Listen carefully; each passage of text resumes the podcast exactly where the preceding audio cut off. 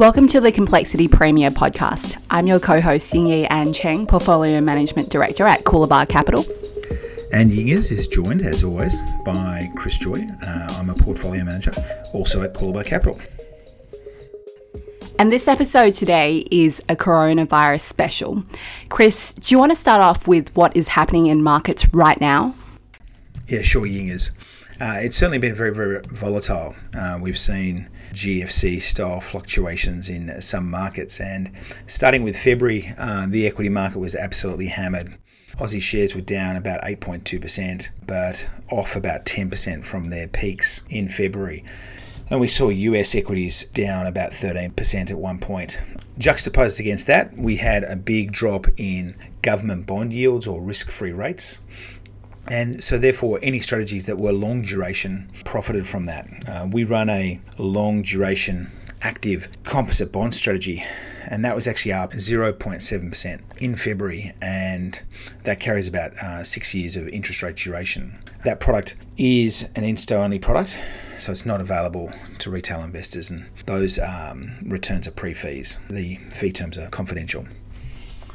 Uh, within the ASX market, another sector we focus on is uh, the hybrid market, and we saw hybrid spreads, so the spread they pay above bank bills or cash like instruments, jump quite dramatically in February. So, for a five year major bank hybrid, spreads increased from about 280 basis points over bank bills to as wide as 367 basis points over bank bills. Uh, notwithstanding that, the performance was actually very resilient compared to shares. So, whilst shares were down about 8.2% in the month, the ASX hybrid market only fell in price terms about 1.7%. We actually do run a um, product that focuses on hybrids. Uh, that's the BetaShares Active Hybrid ETF product. And net of fees that outperformed the ASX hybrid market in February by about 30 basis points. Uh, since February, we've seen a continuation of the extreme volatility. So on Friday night, we're recording this over the weekend, so uh, on the 8th of March specifically. We saw US equity volatility jump to the highest levels seen since 2009. The VIX index hit 54 and it's actually been the biggest three week spike in US equity volatility that has ever been recorded. We also saw in the Friday night sessions multiple so called circuit breaker halts in the US Treasury futures market. So, this is the US government bond derivative market, as basically the bond futures went offerless. Um, that is to say, nobody was willing to take the other side of that trade. Uh, that is, sell bonds. Uh, everyone wanted to buy bonds in another sign of uh, some nascent market failure we had on Friday the largest single day jump in the US ultra long bond futures contract that had ever been recorded. So prices are increasing and yields are falling. And the average of the global 10 year sovereign bond yields fell below 1% for the first time ever. So Ying is, yeah, incredibly turbulent times that will hopefully beget opportunities for those that are patient and have, I guess, clarity of mind and can sift through uh, the noise to find the underlying signals. And this is obviously all in relation to market sentiment around the coronavirus. Chris, do you want to further elaborate on the market impact of this? Yeah, sure, Ying. Is the inherently unknowable nature of the coronavirus or COVID 19 is creating widespread global market failure, as demonstrated by the disorderly drop in both US and Aussie equity values. This has brought the total equity correction to date to about 14%, and you'd have to say there's much more downside lying in wait, as the news flow is bound to remain negative. At the same time, we have seen the primary new issue bond market starting to shutter, uh, which will make it increasingly difficult for global businesses, that is, companies, to refinance their debts. The one safe haven is arguably the large global banks, which can tap both government guaranteed deposits and unlimited central bank liquidity. This is really a classic case, I reckon, of market failure flowing from extreme information asymmetries. And the economist Ken Arrow won the Nobel Prize in Economics for showing that imperfect information can give rise to market closures or severe illiquidity as participants are forced to make the worst possible assumptions about the payoffs that they face when trading securities, given their inability to properly judge them. We saw a great deal of this happening during the GFC when liquidity evaporated as participants refused to trade because they did not understand the risks they faced and could not therefore price them. And this ultimately led to central banks stepping in and restoring order. Here at Coolabah, we've internally built data science systems that track infection and mortality rates across the world in real time with 15 minute updates. So I actually have literally a graphical user interface that I'm looking at right now where I can see the spread of the disease and the impact of the disease live across any country of my choosing. A crucial test uh, for us in late February in trying to determine the severity of the, the virus induced crisis was whether the three additional outbreak countries, namely South Korea, Italy, and Iran, could emulate China's alleged success in containing the disease. And on the basis of the information available to us, it appeared in late February that they had failed and that the epidemic was becoming a global pandemic, as the US uh, CDC and our own Prime Minister, ScoMo, had hinted. The exponential growth in global infections outside of China, driven by Korea and Italy, lent weight to that hypothesis. And the worry was, of course, that underreporting or the inability to, to detect infections meant that the true global rate at which the disease was spreading was likely to have been materially underestimated. The one case study we do have some confidence is in South Korea because they've been very vigilant in seeking to test for infections and they've been very good at publicly disseminating that data. So, Korea has currently recorded 7,134 cases with only 46 deaths. And that importantly implies a case fatality rate of 0.65%. Now, that's much lower than the global ex China CFR of 2%, but it is very much in line with the empirical experience recorded within mainland China outside of Hubei, where they have found a CFR of 0.85%. So that suggests that virus is much more deadly than the common flu, but not nearly as dangerous as SARS or MERS, which had fatality rates of 9.6% and 34%, respectively. The comparison with the flu's estimated fatality rate of 0.1% is not, however, fair because we obviously have flu drugs. And it is entirely possible that the coronavirus's fatality rate eventually converges back to more flu like CFRs once we have effective antiviral drugs. And we know that Gilead Sciences has developed an antiviral drug that looks to be quite effective. They are running final human trials in China, randomized large scale trials with thousands of participants, and we're hoping to get the results potentially some early results in March and the final results by late April. So it's not inconceivable that we'll have a drug that combat the disease in the next few months. Uh, that drug is effective against other coronaviruses like SARS and MERS, and crucially, it stops the virus replicating and is believed to be highly effective if it's taken in, within the first 14 days of infection. I think it's also important to note that the South Korean trajectory in CFRs, so the circa you know, 0.7% fatality rate, implies that there's much more serious outbreaks in Italy and Iran than they are officially re- reporting, given their claimed fatality rates of 4% and 2.5% respectively. We also see this within China. So the CFRs in Hubei, I can tell you Yingers right now are crazy high. So they're at 4.4%, um, whereas outside of Hubei, as I mentioned, it's around 0.8%. I suspect that's a function of massive underreporting. Obviously, if you've only got mild symptoms, and about 81% of all people only have mild uh, effects, you may not even go see a doctor. And so, therefore, we're not picking up uh, those infection rates. So, we have a huge problem with the denominator in measuring uh, the fatality rate. And our central case is that once we get an effective antiviral drug, we'll see the fatality rate drop below 0.5%. And another problem is that the policy of containment, which is currently the only viable political option, effectively throws the economic baby out with the bathwater, crushing economic growth in the interim.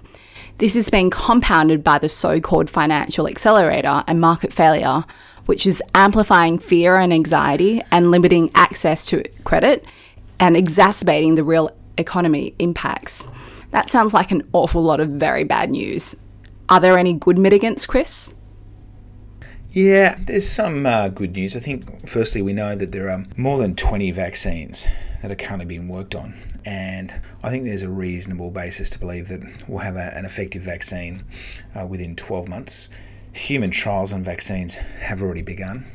As I mentioned before, secondly, there's likely to be an effective antiviral drug I believe, within the next uh, four to six months. And then finally, there is evidence that the virus struggles to spread in warmer climates, with just a few cases in South America, Africa, and Southeast Asia. And we also have, I think, clear evidence of containment in countries like Singapore and Hong Kong and Thailand. So there is hope that, as with the flu, uh, the coronavirus will fade during the northern hemisphere's summer season, but I don't think we can bank on that. It does mean, though, that for the next three to six months, global central banks and treasuries will have to provide markets with a liquidity ladder to ensure they remain open and functioning and do not shudder in a manner that would send the global economy into a bit of a, uh, a doom loop we are definitely going to have, um, I think, a, a, technical global recession with two quarters of negative GDP growth. But equally, I think there are reasonable prospects of a pretty sharp uh, rebound following that retrenchment. From a policy perspective, we have felt for several weeks that this will mean rapid rate cuts to support growth, coupled with more extensive liquidity and asset purchase operations from the central banks, that is, um, so called quantitative easing or QE. And if ever there was a case for temporary QE to help markets bridge extreme information uncertainties until vaccine and antiviral uh, remedies are available, this is clearly it. Don't you think, Higgins? Indeed, Chris this really is an unprecedented battle for the ages. And the modern masters of the universe, the central bankers, have suddenly gone to war against an enemy they never expected to face. Um, that is an uncompromising global pathogen that has already claimed the lives of, you know, more than 3,400 innocents. So, when in late Feb we predicted that the RBA would cut rates the probability of doing it in March was just 15%, according to the interest rate futures market. And by the day after we published our forecast, that had leapt to a near certain 94%. A parallel projection was that the RBA's North Atlantic peers uh, would be similarly aggressive in promptly slashing their own policy rates. Only a few hours later, the chairman of the US Federal Reserve, Jay Powell, signaled he would do exactly that. As you noted, two critical insights emerged during late Feb. Based on the infection trajectory observed in Italy and Korea, it became clear that the virus was morphing into a global pandemic. The second insight was that equity and debt markets were shuddering because investors were struggling to price or handicap the unknowable universe of risks inherent in a deadly pandemic that is, the ability to paralyze global economic activity. And we've argued that the only tractable solution was for central banks and treasuries to hastily move to build this liquidity and stimulus bridge between the present day and that future juncture when vaccines and antiviral drugs are widely available, as you mentioned before. Given the speed with which markets were freezing, policymakers needed to err on the side of generosity with their monetary and fiscal stimulus, knowing that it can be objectively withdrawn once the crisis had passed. A key focus has to be on liquidity operations and quantitative easing, more specifically, which is needed much more right now than outright cash rate cuts. When we pitched this hypothesis to the top economists at three different banks in late Feb, all dismissed it as impossible the RBA had supposedly invested too much time into its previous narrative that no additional cuts were required. And it actually says a tremendous amount about the mental agility of the RBA and its outstanding board that they were able to swing 180 degrees to lead the world with a 25 basis point cut last week. It was one of Phil Lowe's finest hours, accented by the gushing praise in a tweet from America's president, the one and only Donald Trump. Lowe's statement on the day uh, the RBA cut was measured, and a striking contrast to Jay Powell's bumbling press conference, which really nukes the immediate benefits of the Fed's own emergency 50 basis points rate cut days later. Whereas Lowe made it clear that the RBA would support the air pocket in growth created by the virus and guarantee the liquidity of the financial system by acting as a lender of last resort, the Fed's Powell managed to crater his own equities market. Shares in the US had jumped more than 5% in anticipation of Fed action. One hour after the Fed delivered on its signal, they remained in the black. Yet when Powell addressed the dais, he bizarrely blathered about the limits of monetary policy and how it could not help broken supply chains and claimed the Fed had not considered QE. It was little surprise that the US equity market then promptly went into freefall, dropping more than three percentage points. Yeah, that's right, Ying. As Powell explained that the objective of the Fed's cut was to, quote, ease financial conditions. And within the Fed's so called financial conditions index, this means reducing credit spreads and borrowing rates and boosting equities. And yet he achieved exactly the opposite with those verbal remarks you referred to. What a dunderhead. It is comforting knowing that in times of extreme market stress, Australia is served by world class policymakers and regulators like Phil Lowe, his exceptional uh, Deputy Governor Guy Debelle, and the head of our banking regulator APRA, Wayne Byres, who has furnished Australia with the best capitalised banks on earth. And I think a round of applause also has to go to the PM, Scott Morrison, and the Treasurer, Josh Frydenberg. Um, Morrison has definitely been on the front foot, personally handling Fortress Australia's battle against the pathogen. And in contrast to the bushfires, there hasn't really been any confusion around jurisdictional responsibilities between the states and the feds. On the weekend before the RBA cut, the PM, the Treasurer, the RBA, and APRA were all working as a unified team to understand the magnitude of the crisis, which had the makings of GFC Mark II and the appropriate policy responses to it. Morrison and Frydenberg both personally told the big bank bosses in no uncertain terms that they too would be expected to step up to the plate and join Team Australia, which they commendably did. In its internal modelling, the RBA had estimated that the major banks could only pass on 20 basis points of its 25 bip cut uh, without actually losing money. So the RBA was thinking a fair result would have been a 15 basis point cut. And yet the big banks all immediately announced full pass through of the RBA's 25 point cut, which was a surprise even to Martin Place. And I wrote that the PM had told a confidant that, quote, uh, I didn't miss with the banks. They knew I wasn't bluffing. As Treasurer, Morrison has been the architect of the government's balanced budget, and that has been amplified by his successor, uh, Frydenberg. And for years, we've argued that that goal um, of creating fiscal space was super crucial for cushioning Australia when the next crisis materialised. And lo and behold, the crisis arrived in February. Um, the IMF and OECD have both noted that Australia is one of the few countries on the planet that can roll out powerful fiscal policy guns to beat back the virus. And Frydenberg has latched onto this, um, stating, quote, the OECD has singled out Australia and Germany as the two countries that have the fiscal flexibility to respond to the crisis without endangering their debt sustainability. And while investors have dumped bank stocks, I've got to say these two big to fail behemoths are absolutely fine. They uh, uniquely benefit from, as we noted earlier, government guaranteed deposits, access to the RBA's priceless emergency lending or liquidity facilities, and they have implicitly government guaranteed senior bonds with prized AA minus credit ratings that can't be bailed into equity in a crisis by APRA.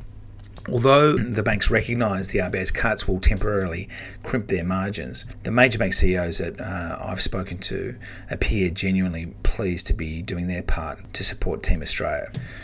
And it's probably actually one of the first real examples of their so called social license in action. There are also subtle silver linings. The RBA's cut will help bolster the bank's biggest asset, their residential uh, mortgages, by reducing the arrears rates on these loans, boosting collateral values, and enhancing future balance sheet growth. Markets currently think there's a 94% chance the RBA will cut rates in April. And in the meantime, we'll see the Fed, ECB, and BOE all hold meetings in mid March. And I would expect to see a coordinated round of liquidity boosting QE, um, which would help crush the extreme virus induced volatility, which is destroying animal spirits and consumer and business sentiment. While the RBA might end up hitting its effective lower bound of 0.25% in April, um, which I think is definitely the central case. So I agree with uh, market pricing. It still has a massive arsenal of firepower at its disposal to help bridge the economic and liquidity gap between now and the mass distribution of antiviral drugs and vaccines. And this obviously includes its own unique form of QE, which, as the AFR's star reporter John Kehoe has surmised, might involve announcing a specific yield target for long term government bonds. And those bonds, or more specifically, the yield on those bonds, represent the market's best guess of where the future cash rate will be, plus a few other factors um, that include the compensation for future interest rate risk, which is te- technically known as the um, so called term premium. If the RBA cuts and embarks on QE of this kind, it will put downward pressure on the exchange rate, and that will help uh, affected industries, including tourism, education, exporters, and other import uh, competing sectors.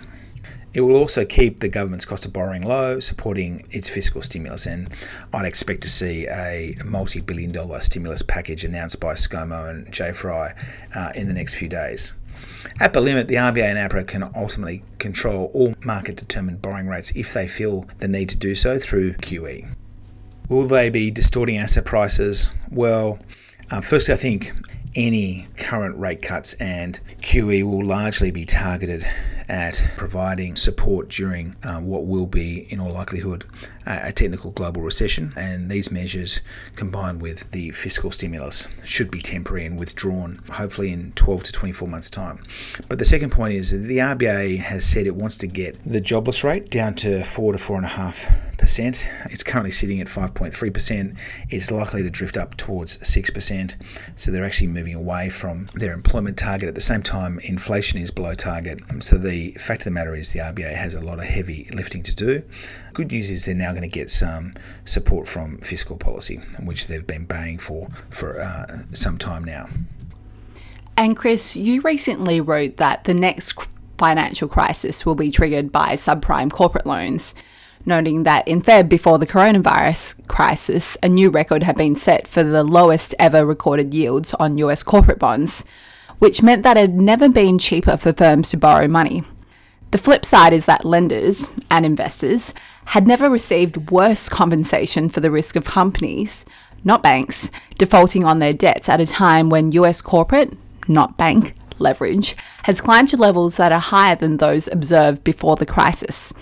Tell us more about this.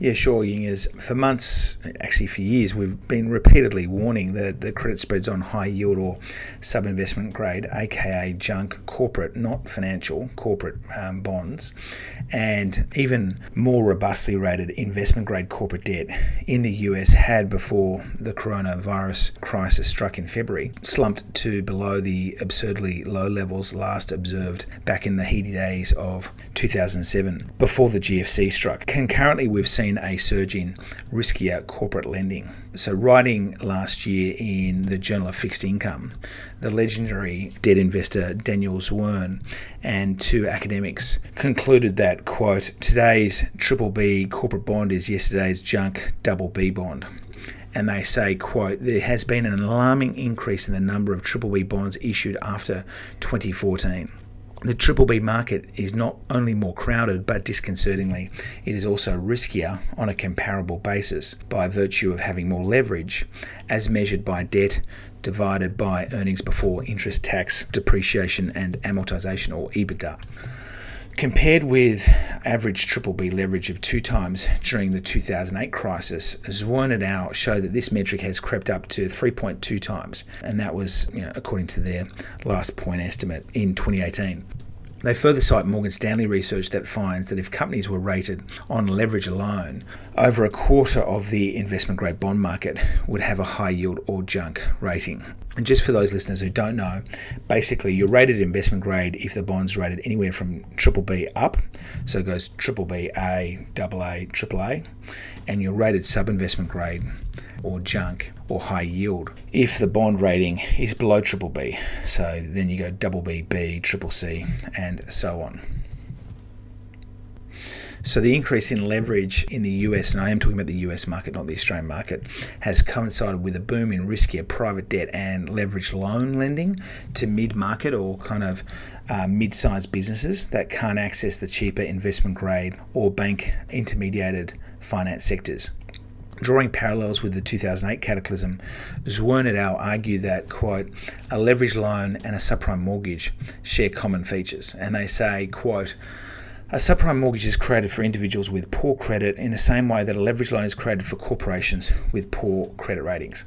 And according to S&P, a leveraged loan is typically for borrowers with low or junk credit ratings of double B or less, or any loan that has a borrowing rate of at least cash plus 125 basis points and no current credit rating. In the US, there's been a sharp increase in this type of subprime corporate lending and covenant light loans, akin to mortgages written with relaxed lending standards in, prior to the 2008 crisis. And al. say, quote, it is reasonable to think of pre-crisis subprime mortgages as leveraged loans because the customers for both are weak borrowers with poor to no credit ratings.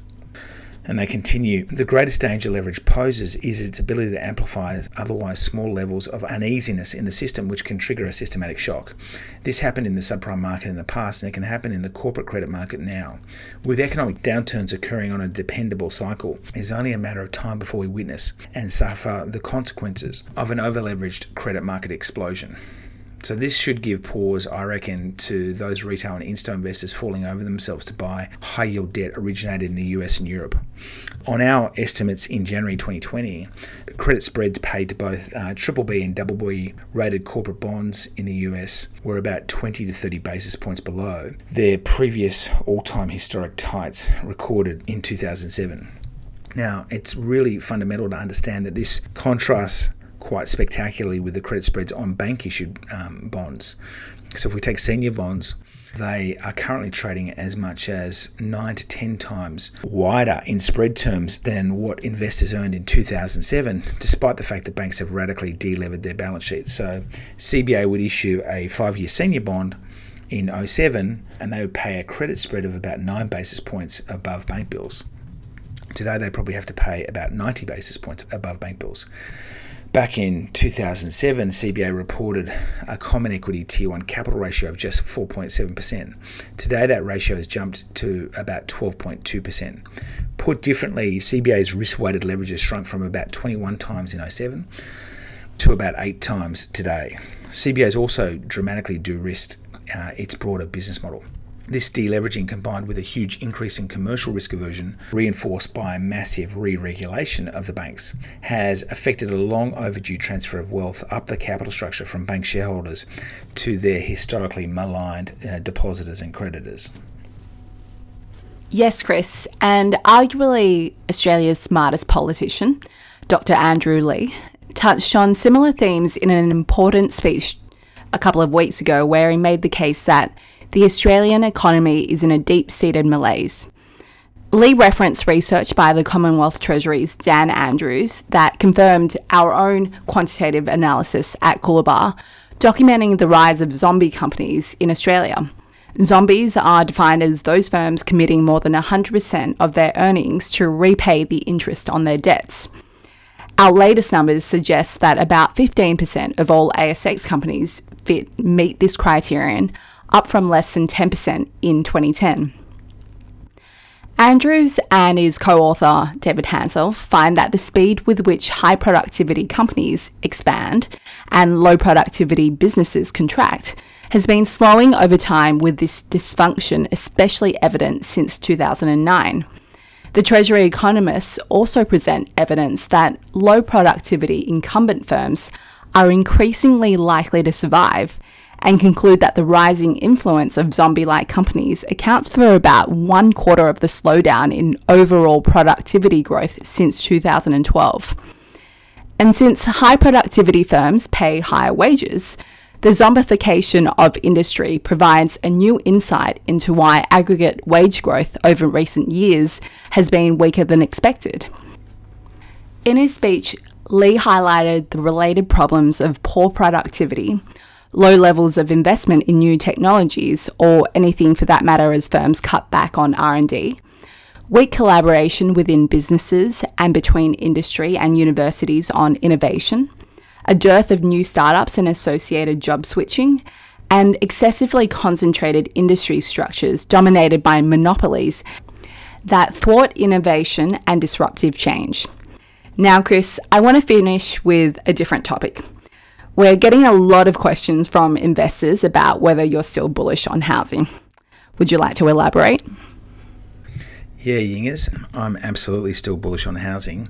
I think the coronavirus crisis could suck the wind out of the sales a little bit in terms of momentum.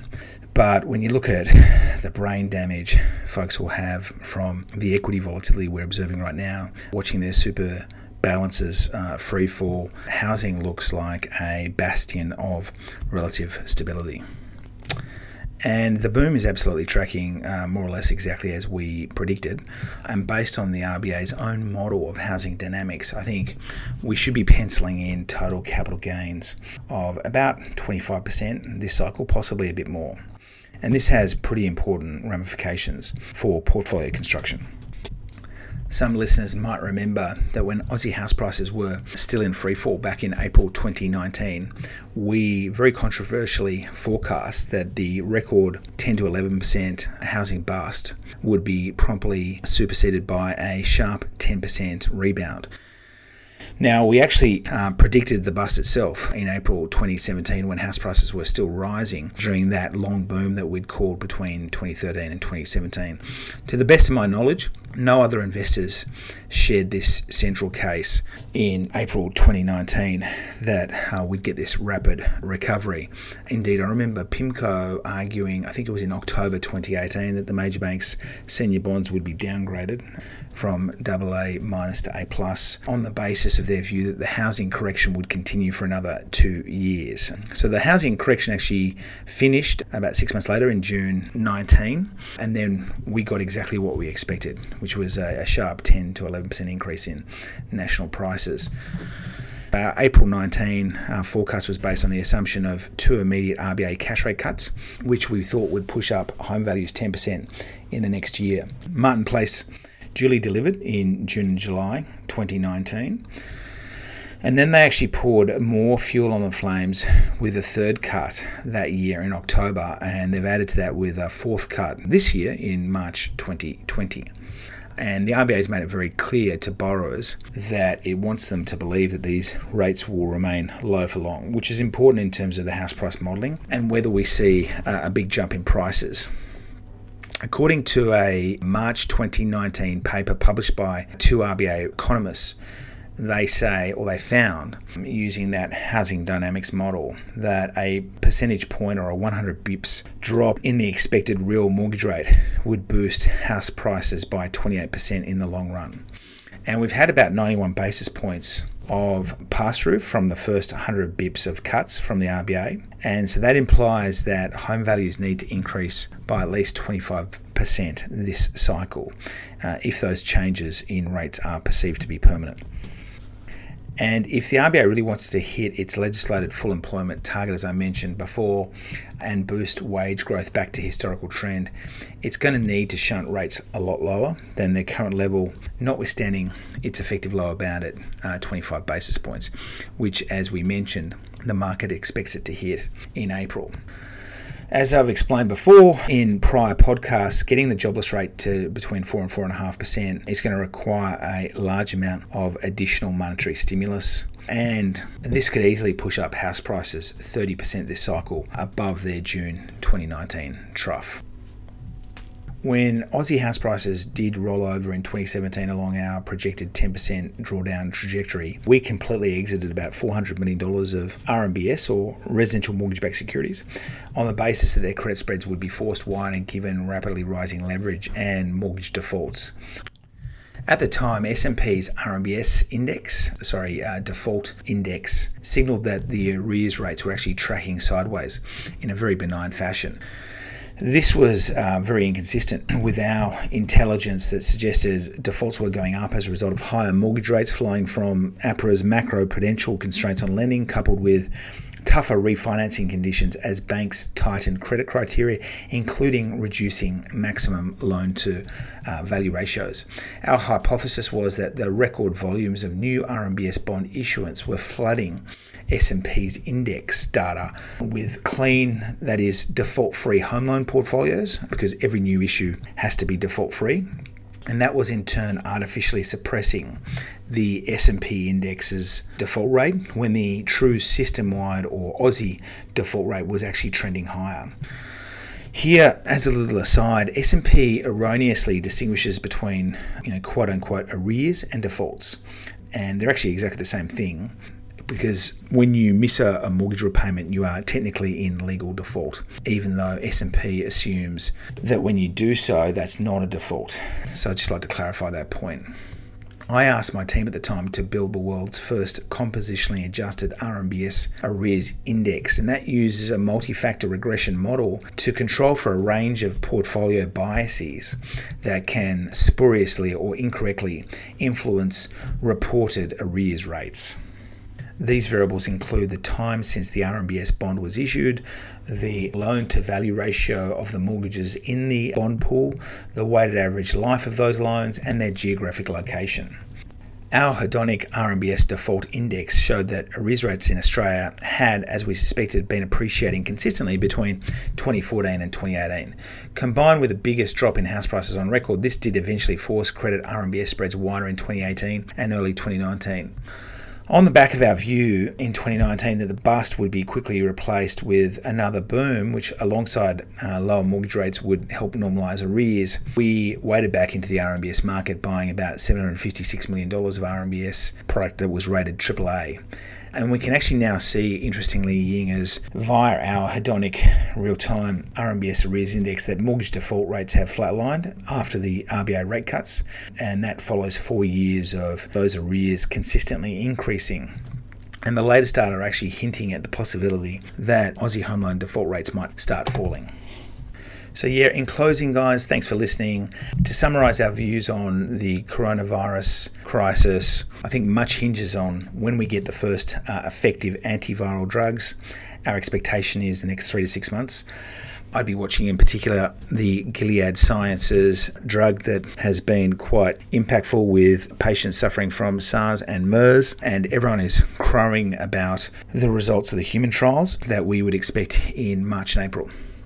We obviously also want to know uh, what the central banks are going to do. We're expecting some form of QE in mid March from the BOE, ECB, and Fed, and further rate cuts from those organisations, particularly the Fed and the Bank of England. It's not clear whether the ECB will cut, they just may ramp up their direct lending to banks and businesses and further expand their QE. I would expect the RBA to cut in April and then also launch its own QE program. And the question is is this enough to satisfy markets? Uh, do the central bank shock and awe, or do they underwhelm?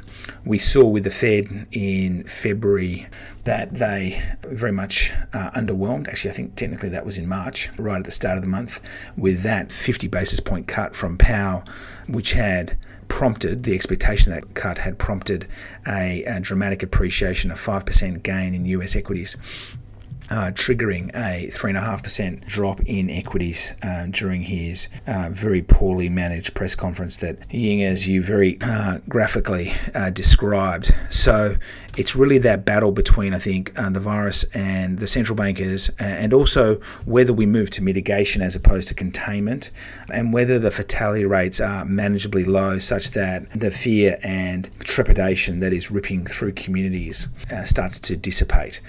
We have uh, a central case that we are going to get a technical global recession, two quarters of negative GDP growth. Uh, we're actually of the view that the second, third order, and fourth order effects of the virus are probably underestimated but that has to be obviously counterbalanced against what is likely to be quite a strong uh, fiscal policy response in the form of stimulus. We'll see that here in Australia um, and around the rest of the world. We've already seen governments like Hong Kong announce cash splashes, giving every person in Hong Kong 10,000 Hong Kong dollars. We've also seen today the Japanese announce that they will give all affected SME businesses zero interest loans to help them ride through the crisis. For the short term, um, we expect much more turbulence and volatility, but ultimately, we do believe this will create buying opportunities. Uh, a vaccine will come, and we believe effective antiviral drugs will arrive. There will be a hell of a lot of monetary and fiscal policy stimulus. This is temporary. It's likely to be a six to 12 month shock, but it is temporary. And ultimately, we will probably get a speculative melt up as the uh, economies of the world are left with excess stimulus.